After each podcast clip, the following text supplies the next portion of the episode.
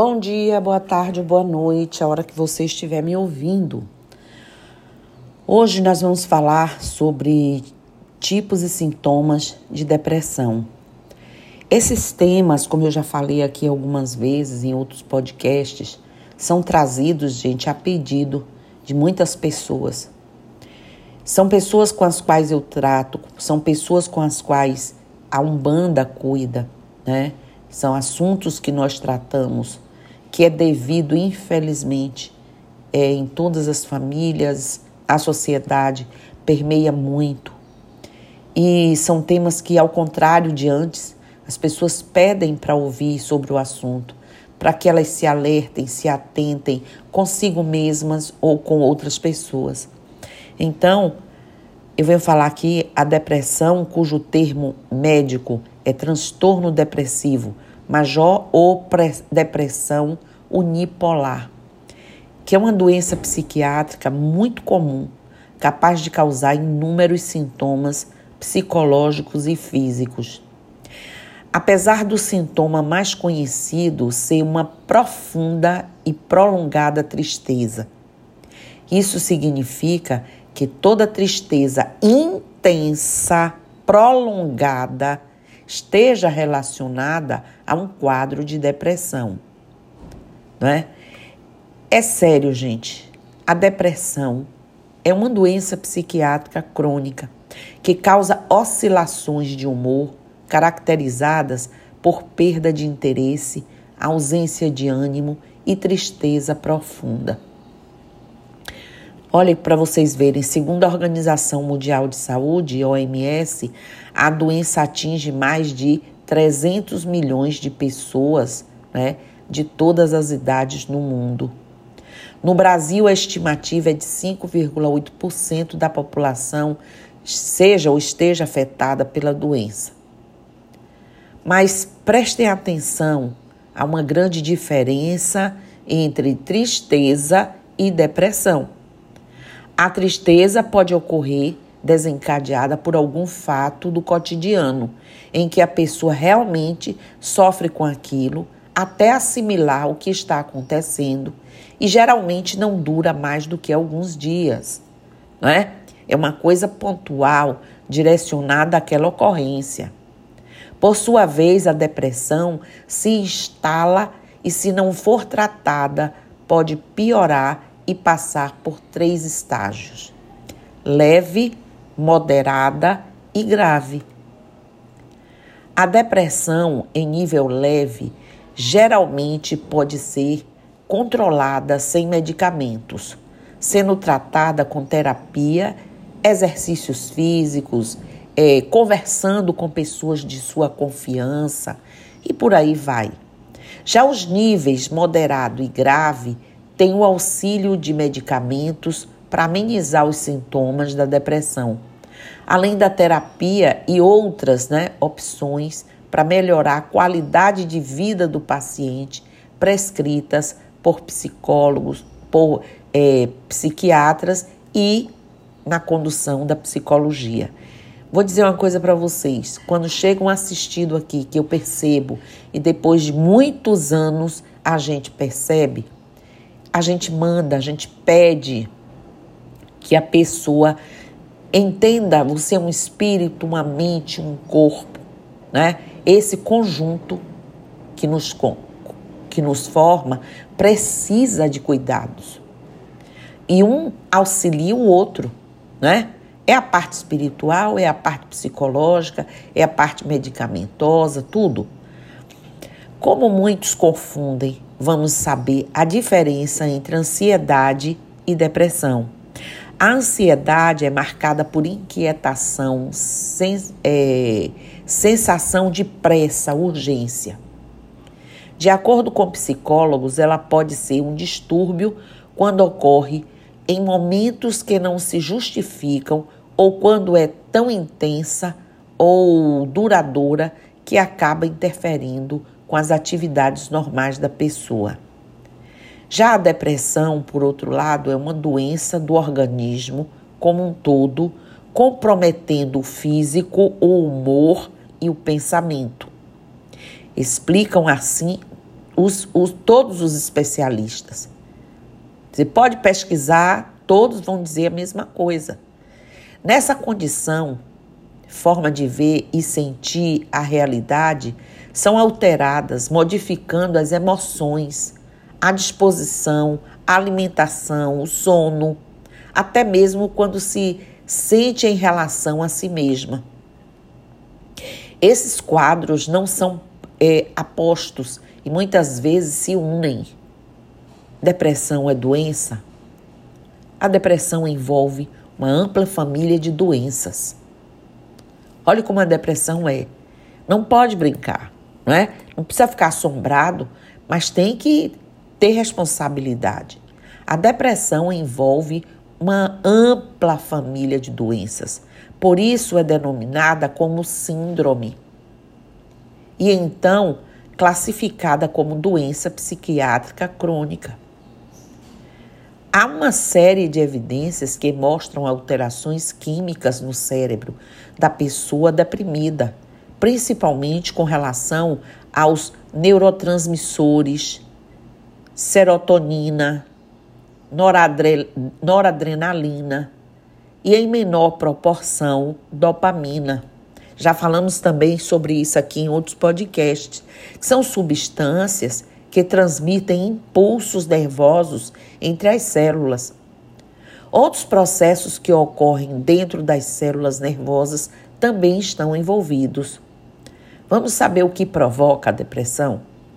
Ao contrário do que normalmente se pensa, os fatores psicológicos e sociais muitas vezes são consequência e não causa da depressão considerada por muitos como o mal do século.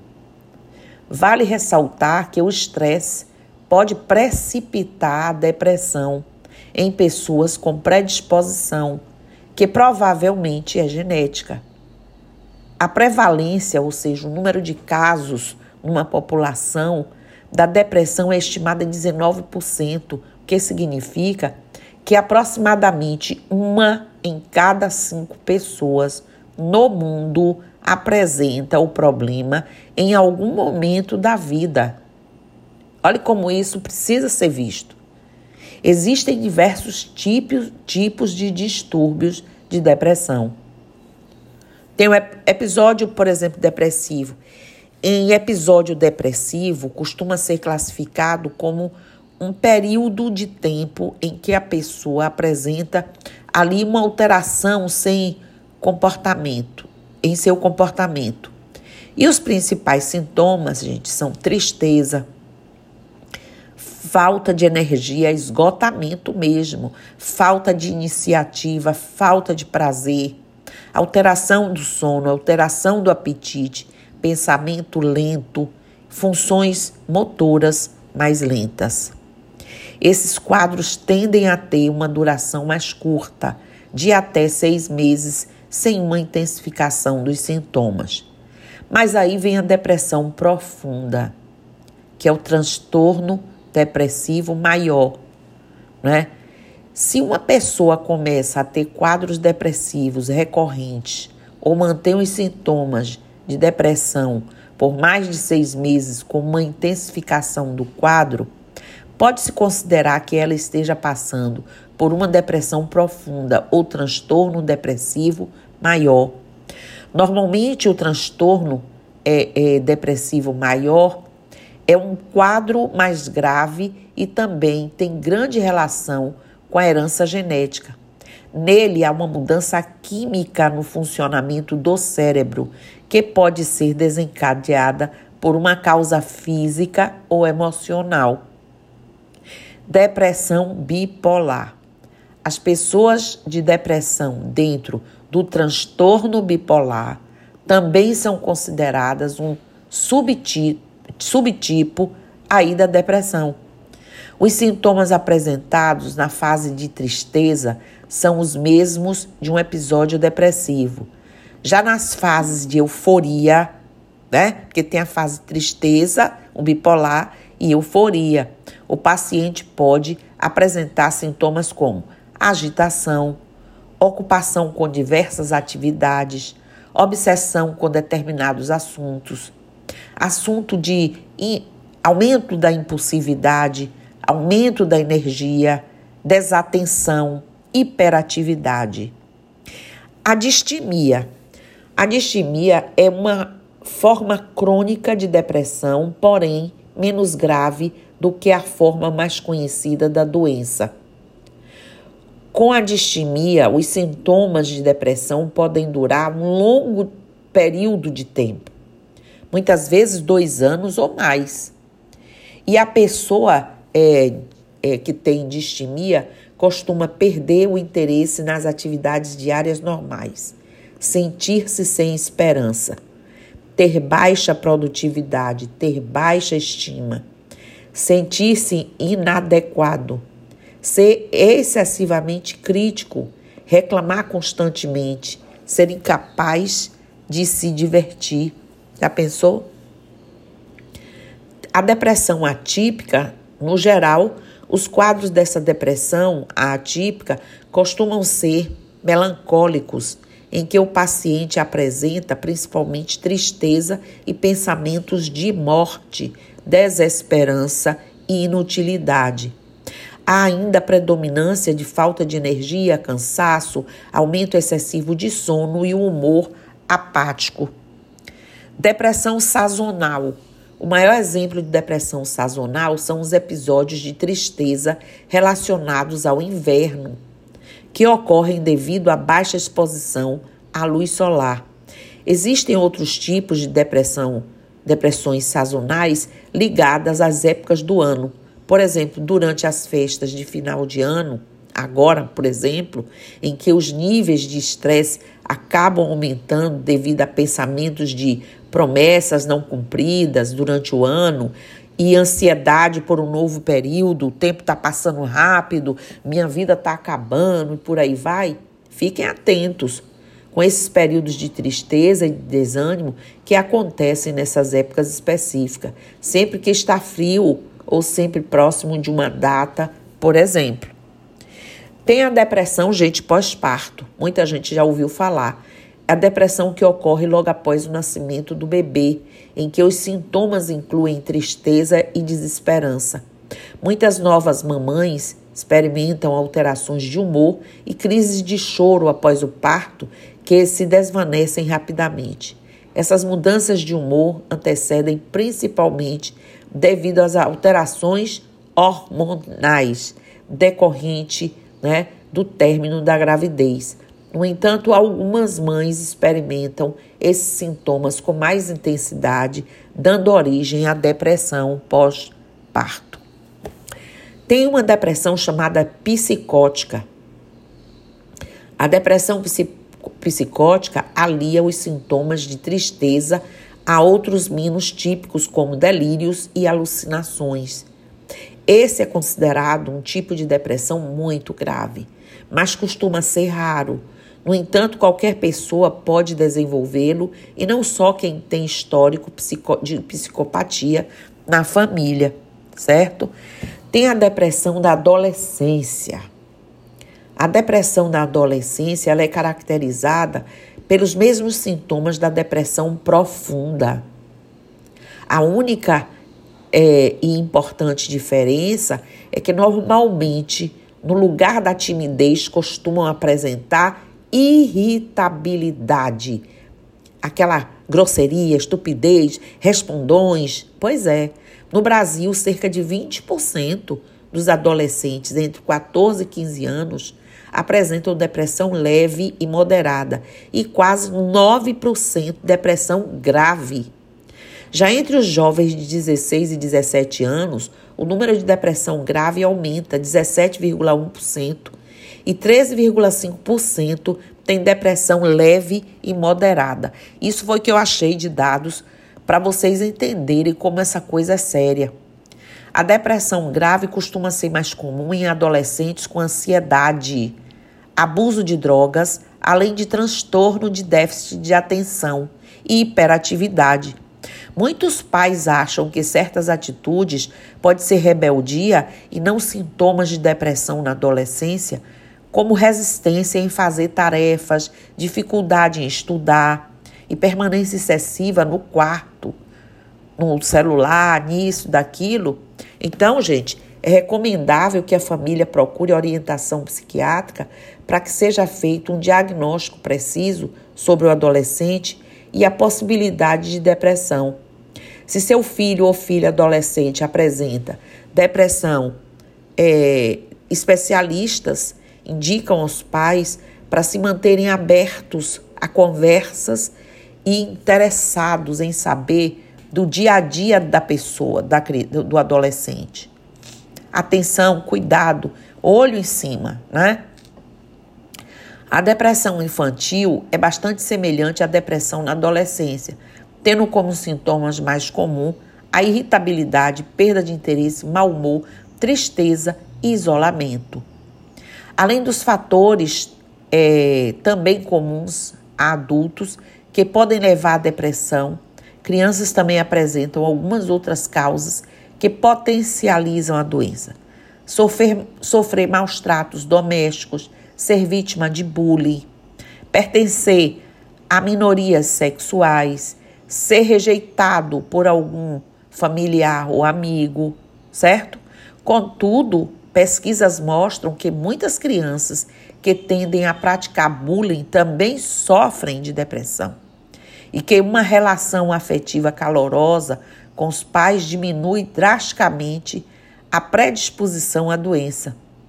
Os pais ou responsáveis devem procurar um médico psiquiátrico é, quando a criança apresentar tristeza profunda ou prolongada, é, desânimo persistente, dificuldade para realizar atividades que gostava antes, alteração de apetite e do sono, frases muito pessimistas, dificuldade de concentração e atenção. Ao desconfiar de que há algo de diferente com a criança, procure o médico, certo? Tem a depressão, gente, também na menopausa. É, essa depressão nem sempre é associada a tristeza, choro compulsivo e desinteresse. Isso porque nessa fase de vida da mulher, o transtorno depressivo costuma causar irritabilidade, cansaço, desamparo, ou até mesmo por meio de outras doenças como é, vaginite, gripe, herpes, gastrite e cefaleia. Mulheres de 35 a 50 anos, portanto, têm mais riscos de apresentarem depressão devido ao período de grandes alterações hormonais devido à chegada da menopausa. Essas mudanças podem ocasionar abalos emocionais e físicos, resultando aí na doença. Vale ressaltar que a chamada transição menopausal é, é dividida em é, perimenopausa, que é o declínio né, da função ovariana até um ano após a menopausa. Tem a menopausa mesmo, que é o término da atividade ovulatória, né, folicular e um ano de amenorreia, ou seja, sem menstruar. E tem o pós-menopausa, que é a partir de um ano sem menstruar. Além das alterações hormonais, há outros fatores também específicos em mulheres que podem desencadear depressão, como, por exemplo, relacionamento conjugal desgastado ou rompido, apego excessivo na criação dos filhos, em um vazio, né? histórico de depressão ou outros transtornos psiquiátricos na família, doenças clínicas, baixa condição socioeconômica, baixa escolaridade, perda precoce dos pais e por aí vai, né? Tem também a depressão que eu esqueci, gestacional. A depressão gestacional é realidade a mais de 75% das mulheres que apresentam queixas de depressão durante a gravidez. Mulheres em idade fértil, considerada hoje entre 10 e 49 anos de idade, têm duas vezes mais chances de terem episódio de depressão do que homens. Ainda cerca de 25% das mães que tiveram depressão pós-parto apresentavam sintomas de depressão gestacional. Afinal, variações hormonais e estresses por conta da mudança no corpo, junto a preocupações excessivas com o fato de colocar uma criança ao mundo, podem implicar em uma maior possibilidade de transtorno, transtornos mentais, como a depressão. A depressão gestacional, gente, pode causar sintomas como insônia, ausência de apetite ou apetite excessivo, enjoo e fadiga. Esses sintomas são comuns a qualquer gestação e, portanto, vistos como normalidade, o que pode dificultar o diagnóstico da depressão na gravidez. O tratamento ele correto com acompanhamento médico é essencial para a boa saúde da mãe e do bebê. A pessoa é, com depressão pode apresentar dois ou mais dos seguintes sintomas aí que eu vou falar. Ao perceber esses sintomas, gente, procurem médico. Não tenha medo ou vergonha de expressar o que realmente está sentindo e vivenciando. Pois esses profissionais que vocês podem procurar irão se basear nestes dados para pre prescrever o melhor tratamento e a partir daí você voltará a ter qualidade de vida com alegria e bem-estar, né? Quando a raiva e a irritação são sintomas da depressão, né? Emocionais, apatia, falta de motivação, medos é, antes não que não existiam, né? Dificuldade de concentração, perda ou aumento de apetite, alto grau de pessimismo, indecisão, insegurança, insônia. Aí vem, na insônia vem a falta de vontade de fazer atividade antes prazerosa, sensação de vazio, irritabilidade, raciocínio mais lento, esquecimento. Aí vem a ansiedade que traz angústia, vontade de morrer. É por aí, gente. Se a gente fosse realmente tratar desse assunto aqui mais de forma mais prolongada, caberia mas eu procurei trazer aqui algumas das situações que tantas vezes são levadas com descaso. Ou não, é isso mesmo, acontece. Ah, claro, acontece desde sempre. Mas vocês, nós precisamos prestar atenção porque ali tem uma pessoa sofrendo. Tem uma pessoa que está com sintomas que outros já sentiram e passaram ou concluíram isso com menos sofrimento, mas nem por isso o outro precisa passar sozinho.